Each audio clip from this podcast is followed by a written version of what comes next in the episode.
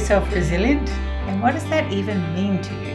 In this podcast, Resilient Entrepreneurs with Two for One, we chat with business owners about what resilience means to them. And we go deep. What we've learned running our own businesses, you're never alone, even when it feels like it. So tune in anytime to this podcast. We're always here for you, celebrating resilient entrepreneurs just like you. We're Laura and Vicky from Two for One, a marketing company for early stage business owners who want to launch, grow, and be resilient. Most kids mow the neighbor's lawn for an extra buck, but our girl Laura, now an industry-leading graphic designer and brand strategist, when she was a kid, Laura repaired lawnmowers for the neighborhood. She's been taking it to the next level since she was a child. No wonder I love working with you. And what do you do when you're five months pregnant and you unexpectedly lose your job in a redundancy? Tune in to hear what Laura did next. Now celebrating ten years as an entrepreneur, Laura describes what freedom really feels like. And if you're getting ready to launch a new business or a new product, she's most passionate about this topic. So this episode is for you. Partner, let's do this. Well, hello and welcome to Laura Ann Bell. It is my absolute privilege and pleasure to introduce you to the Resilient Entrepreneurs podcast today.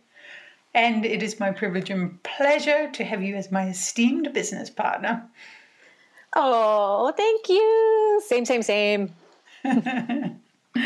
So it's our turn to dig deep and learn a little bit more about you. We're going to be asking entrepreneurs all about them and their journeys through this Resilient Entrepreneurs podcast series. And why not start with you? So oh, thank you. We have a bit of an icebreaker for you. Tell us, what was your first ever job and how old were you? Oh, always a favorite question. I mean, I won't include like the lemonade stands that I think me and my friends used to have on the side of the road when we were very little. But my first job that I recall really actually making money um, was fixing lawnmowers, believe what? it or not. Yeah, I was Tell really good at it too. It. Yeah, I didn't like cutting the grass per se, but I could actually fix a lawnmower. My grandmother's friend, who lived with her back in the day, used to have a lawnmower repair business. It was just his hustle, and he taught me how to fix the lawnmowers, so I could fix the pulley and kinds of things in the engine and change up plugs and all this good stuff. Yeah, that's what I learned how to do, and it was really cool. And I got twenty dollars a lawnmower, and I was very proud of that. Yeah. How old were you? I think I was about eleven or twelve. Wow. Yeah. twenty dollars yeah. a pop. That's a pretty lucrative business right from the get-go. It was good money. It bought a lot of candy at Jack and Jill's back in the day. Which is, I think, all I spent my money on yeah, at that age. So sweet. Uh, yeah. And then the next job I really remember was working at a nursery school when I was thirteen. Because what happened was the summer before I was twelve. And my mom, you know, as moms do, need to find a way to keep their children busy during the summer. So she put me in sailing camp. And no offense to my sailing friends out there, I hated it. Hated it. Didn't like it. Was terrified of it. I didn't like the deep water. I didn't like the thought of animals I couldn't see swimming below me. I didn't like any of it. I tried every which way I could not to ever have to do that again. So the next summer I was like, right, I'll get a job. I'll find a job, Mom. Don't worry. I'll find something to keep me busy. And I got a job working at a nursery school for the summer as like, like a counselor, and it was amazing. And then after that, I always worked and hustled and made money every holiday I possibly could. I love it. And I'm sure all those skills have come forward in your current business. You know, many of our members and clients, people who listen to this podcast and watch it on YouTube, they're in their early stages of business. Yeah. So tell us a story. Take us back to the very beginning when you became an entrepreneur. How did that happen? And what was it like in the first few months? Yeah, it's a good question. I did not plan it. It kind of all happened for me. Although I will say, I think I've always been an entrepreneur at heart because I've always had a hustle. Even when I had a full-time job, I always had a side job. I was a graphic designer by trade. That's what I went to school to learn. And I was always able to pick up, you know, side jobs doing graphic design for all kinds of different businesses and clients along the way. So, you know, I would do that on evenings and weekends and whatnot. So anyway, it goes back to two thousand twelve. I was five months pregnant with my daughter, my second child, and I was made redundant from my job. And it was terrifying at the time. Being in that position, my son was already in school and he was at a private school. So there was bills there. I had a mortgage. I had all the reasons why, you know, all of a sudden becoming an entrepreneur was absolutely terrifying. But because I was pregnant, I kind of had the mindset of like, oh, am I going to go look for a job at this point? It didn't seem to really make sense to look for a job, um, knowing that I'd be going on maternity leave in a couple of months. And what does any of that look like? So because I'd had that side hustle going, I was like, well, let's give this a try and see if that works. So I kind of just jumped in like two feet, you know, just started talking to more clients, picked up more clients. As people knew I had more availability, it kind of started to build. And it really just grew and built sort of organically that way. And after a few years, I had a little moment of wobble and I thought, oh, maybe I'll go back into the corporate nine to five world because, you know, all the worries that you have and security and, you know, not having health insurance paid for you and all these things started to get to me. And so, yeah, I went on a little wobble and applied for all these jobs. And thankfully, none of that worked out. And I kept going on the entrepreneur path. Sounds like the universe had other plans for you. Yes. And I'm really glad it did. But doing that exercise of applying for jobs, I think it helped to clarify a lot for me because I started to think about, you know, what would loss of freedom look like? And, you know, what would I be trading going back into the nine to five world? And yeah, the trade-off just really wasn't worth it. And I kind of did look at everything from my finances to my freedom. And I was like, you know what? No, the entrepreneurship thing is working. It just takes a little more perseverance. And I kept pressing on and there you go. And I would never go back now. But back then, yeah, it was, there was a moment. There was definitely a moment of like, woo, weighing it all up. It feels like the safer option, doesn't it, sometimes? And it also yeah. feels like an easier option because entrepreneurship isn't all glam fam, you know, it's there's a lot of waking up in the morning just not feeling like it or feeling exhausted or just like you've been trying so hard at one thing and it doesn't seem to be resulting in what you dreamed of or what you wanted. And sometimes it's just easier to think, oh, I'm going to do something else. But then yeah. it's usually at those moments I find that just take one more step and it all comes open. It all works out. It's so true. And especially in those early years, you know, when you haven't quite met the salary you used to have, or, you know, maybe it's really hard to pay bills this month because clients haven't paid you and, and all those things. And yeah, there's definitely the early years is, is a lot harder. I think now I'm just in a totally different space, but back then in the beginning, it was very stressful and very worrying. When you have kids and responsibilities, it's a lot harder to take the leap into entrepreneurship. But certainly wouldn't give it up now. Yeah, and it's been ten years now, Laura? It has been ten years. I'm very excited to celebrate my ten-year anniversary this year, which I like to tell people only thirty percent of entrepreneurs make it to their ten-year marks in one business, and I have. And I'm really, really proud of that. You should be, definitely. Congratulations. Yeah, thank you. So you've talked a bit about the freedom of being an entrepreneur. Is that what you would consider to be the best thing about it, or what else would you say is the reason for being an entrepreneur? The highlight. Yeah. Definitely the freedom is a huge part of it, especially as a mom, as a single mom, having the ability to be there for my kids, to go to sports day without having to ask for time off. You know, it's really small stuff like that that makes a big difference. Or if my kids are, you know, homesick, I don't have to worry about juggling. They can come lay on the couch and I can pull up the laptop and keep working. You know, being able to just roll through the pandemic too was a big part of it. I was able to just kind of keep going. I was already used to working from home. It was very normal for me to have this type of situation where a lot of people had to majorly adjust to work from home. That has been my norm for the last decade. So the freedom is definitely the biggest part, but also the ability to really control my own destiny. You know, I'm not having to wait for a boss to give me a raise or look for another job when one falls through. Like, it's really all on me to build whatever type of career life I want. And that's amazing. Yeah, I've heard you share the expression before, when you're an entrepreneur, it's all on you and it's all on you. Yeah. That a bit. Oh, yeah. I mean, I'm a person that I will admit I like control. I like to be in control of my life.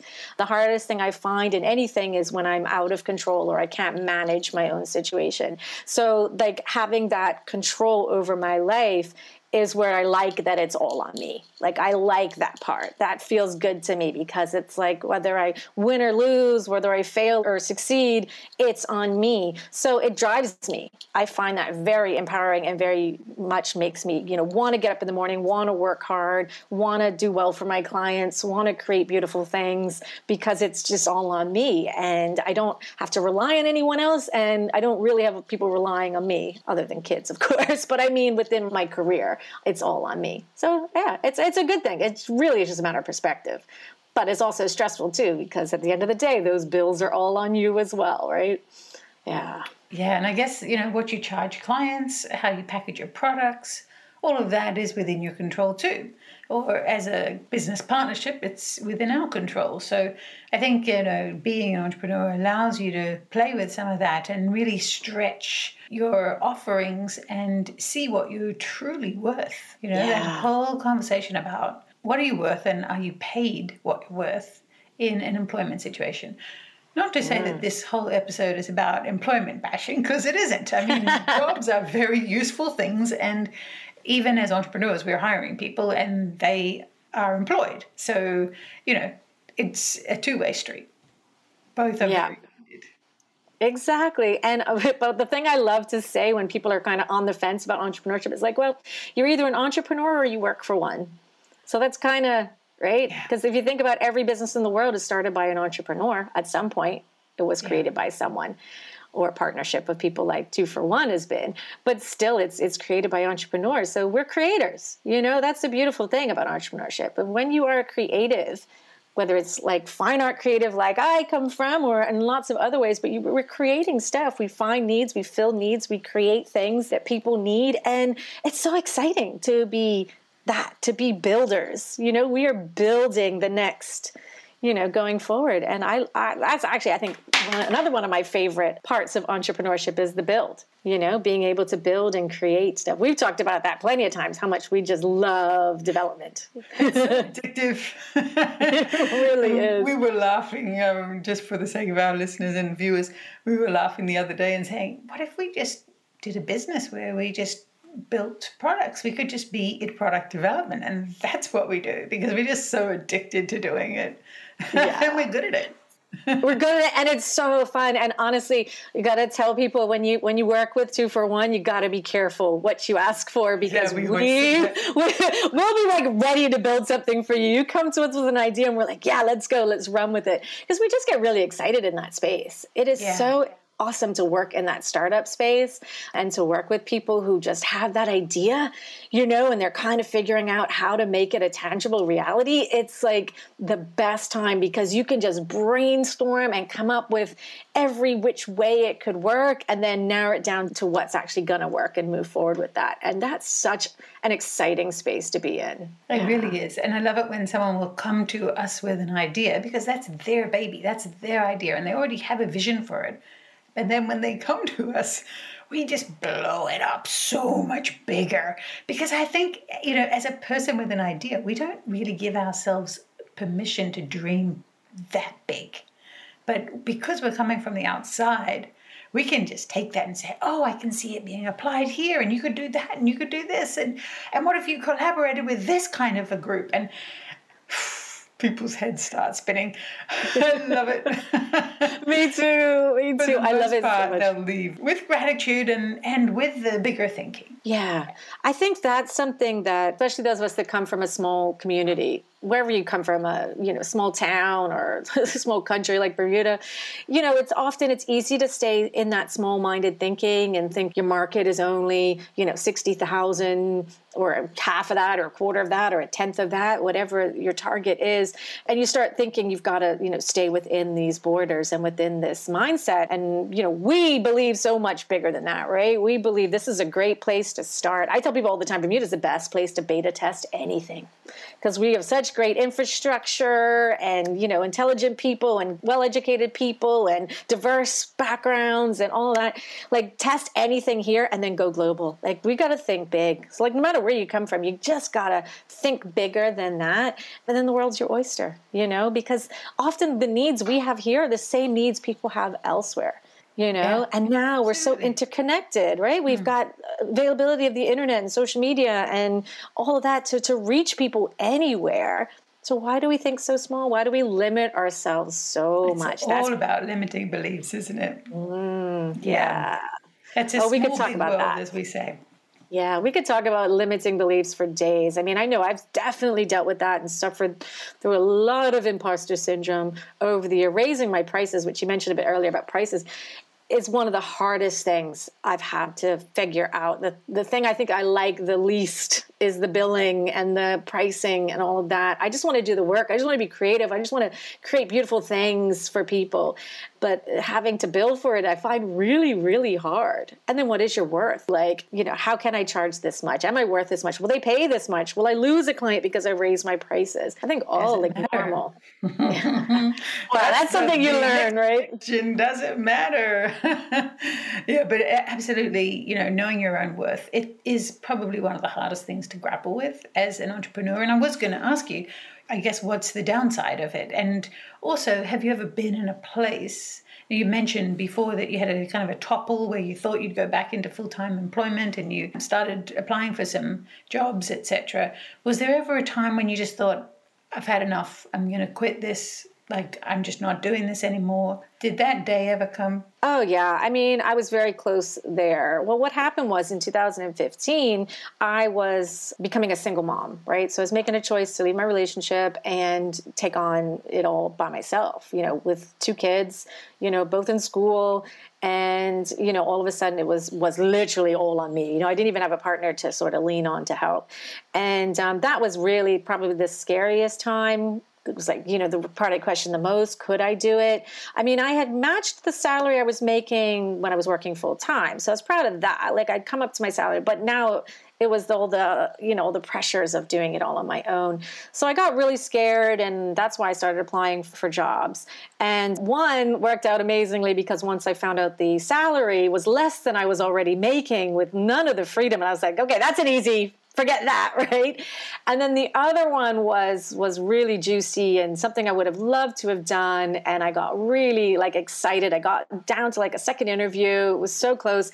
And then they just decided not to fill the position. They sort of changed what they were doing internally, and it was heartbreaking because I, I was kind of like, I had kind of gotten ready to go back with that, right? Because it was going to be more money. It was going to be, you know, the type of job where I would have been in a managerial position, and I would have, you know, it was a good step up. And then I thought, thank God I didn't get it. Because honestly, I think it would have changed the trajectory of my life so much. And definitely I had some divine intervention, I think, helping with that. It did turn into projects with the business, and it turned into a lot of great things came out of that. So I'm glad I went through that process. But all of that taught me, like, one, that I was actually doing better than I thought I was. So that was really helpful. And two, I had to really examine, do I move forward? Do I give up? You know, do I quit the entrepreneurship? How much did I like the entrepreneurship thing? And then it gave me, I think, the real push to go further and faster. And that helped. And then I will say, when we started Two for One, I wasn't ready to quit at all, but I was definitely ready for next step, because I kind of knew doing this on my own forever wasn't going to be good. You know, I kind of was like, I, I just, I didn't see it going much further by myself. I really was looking for a partner. And that's why Two for One came along at the exact perfect time. And when we started building together, it's just been exponential since then. So I would actually recommend anyone out there who isn't a solo entrepreneur, if you can find the perfect partner, the right partner that really not matches your skills, but rather complements them, and build something together. It's not like two plus two equals, you know, it's just goes so much bigger than that. It's just, it's, it's massive. It's a big difference. I think what it's given me is the confidence to take bigger risks. And that was the hardest part about being a solo entrepreneur, was taking risks. You know, I definitely played in the safe zone for most of that time. I would have to agree with you there, partner. It also helps me think bigger, because I'm thinking bigger for someone else. It's always yeah. when you're doing something for someone else um, that somehow you're willing to stretch a little further. Yeah, that's very true, very true. Yeah. So what about failures? Talk to me about failures in your entrepreneurial journey. I don't know if I have any like really big failures. But I think that's partly because I haven't taken really big risks. Mm. You know, Ouch. So that might not be a good thing, right? That may not be a good thing. I think failure is really important to learn and grow from. But I think because of the level of responsibility I was managing by the time I was an entrepreneur, it was very hard to take risks. I stayed very safe, you know, kept clients happy, kept going, kept my prices as low as I could. You know, that was sort of my mindset, was just keep them happy, keep them good, you know, stay safe. I think if I had been in my twenties when I became an entrepreneur, or even just before kids, I think I would have probably taken bigger risks and, and had greater failures. I definitely made mistakes. I could talk about mistakes that I've made. You know, in graphic design, mistakes kind of come with the territory. There's spelling issues, and yeah, I kind of made a big spelling mistake on the front cover of a commemorative magazine. I spelled commemorative wrong. five thousand, you know, printed, like, uh, five thousand in publication. Oh, it's pretty, pretty painful. I only found out, you know, after it was published, and a lovely and friend was pointed it out. Oh yeah, distributed. Oh yeah, oh. I lied. It's fantastic. So there was no pulling it back and doing a reprint. Ouch. Nope, nope, it was good and done. I mean, you know, I, I learned a lot from that. I think I've been quite a particular person my whole career anyway, but boy, am I particular now. Maybe I know why. And in fairness, Laura, I'm certain that you weren't the only one looking at that front cover before it went to print. So no, yeah, that is true. I went through a bit a few of a break on that one. Yeah, I try, I try, but it's hard. It's oh, hard. Still living with it. All right, so let's jump in a time capsule. We're going to go back twenty years. Knowing what you know now, what advice would you give to your younger self? Oh, I love that question. You know what? I would take risks. Definitely. Don't be afraid to take risks. Learn your value earlier. Charge more. Increase your prices. But really, the biggest one is get a mentor. I think that would have made a big difference in my life. I think having a mentor would have helped me be braver, take those risks, but also just, I don't know, I, I'm a really big believer in get help when you need it, but I've always been a kind of super hyper independent person. I think it's my coping mechanism. But yeah, being hyper independent is definitely something I've had to work on. And with a business partner, I've been more aware of it than ever, which is a good thing. But certainly that I think would have helped. So get a mentor. I'd advise that for anyone, even if you're not an entrepreneur, just get a mentor. You know, talk to people, and they really help you, I think, progress in your career faster. Find someone who is where you want to be, really, and just get in there and talk to them, meet with them, make it a regular thing. They will help give you that confidence you need, that advice you need to just progress further, faster. Who would you consider to have been your best mentor in life? I'm very lucky in that I came from a family of entrepreneurs. I definitely think that helped my journey be a little easier. Like, my mom's an entrepreneur, my sister's an entrepreneur, lots of other friends and people in my life are entrepreneurs. So I would say my mom's been a huge mentor in my life. She's a very grounded person. She gives amazing advice. She listens extremely well, but she was not really a risk-taking person either. So she still kind of looks at me like I've got three heads when I tell her some of the things I'm doing. She's like, "Are you sure that's a good idea?" Yeah, Mom, probably isn't, but I'm doing it anyway, you know, taking the risk, going for it.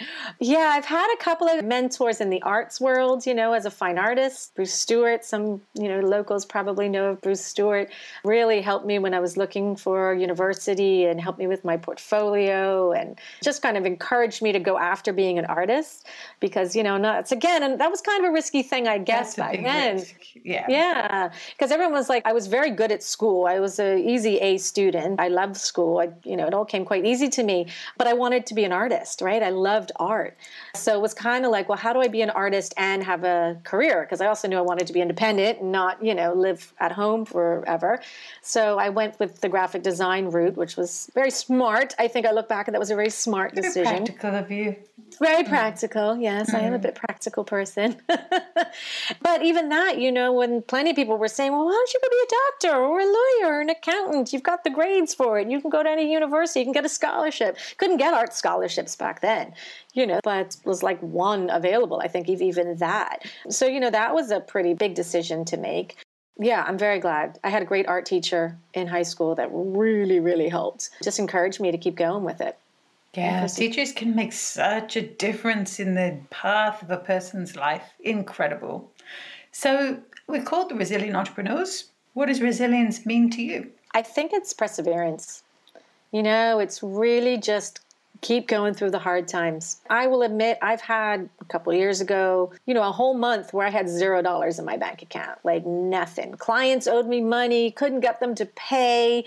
And I still had to buy groceries and, you know, all the things. And it got really kind of scary. You know, the cupboards were bare and the bills were piling and I was getting really stressed up and scary. But it was just keep going through it, you know, just keep pushing through it. And then the next month was better and the next month was better. And then I've been determined to never see that again, right? That does kind of help Rules you away for the rainy yeah. day, mm. right? You kind of learn because entrepreneurship is a roller coaster. It really is. You know, there's going to be months when you're swimming in it and fantastic and everything is ticking along and it's easy and it's flowing and everybody's clients are all paying their bills and there's nothing going on. And then things like pandemics happen and, you know, everything shuts down and life turns upside down. And it's just about pushing through because there's always something better. The next month is just a whole nother month. And the next year is a whole nother year. And every year it's grown and built and gotten better. So you just got to kind of keep pushing through. Love that advice. One day at a time, eh? Mm-hmm. Yeah. So look, it's been a joy getting to know you better. And we hope that our listeners and viewers have taken some nuggets of wisdom and inspiration from this. So let us know what you thought of it. And I look forward to seeing you on the next podcast, Miss Laura. Thanks, Vicky. So thanks for joining us on Resilient Entrepreneurs. We're Laura and Vicky from Two for One. We love supporting entrepreneurs, especially with mindset, marketing, and motivation, which is why we've built an incredible community of business founders who meet weekly in the Level Up League. If you'd like to know more about it, look us up at two four one branding dot com.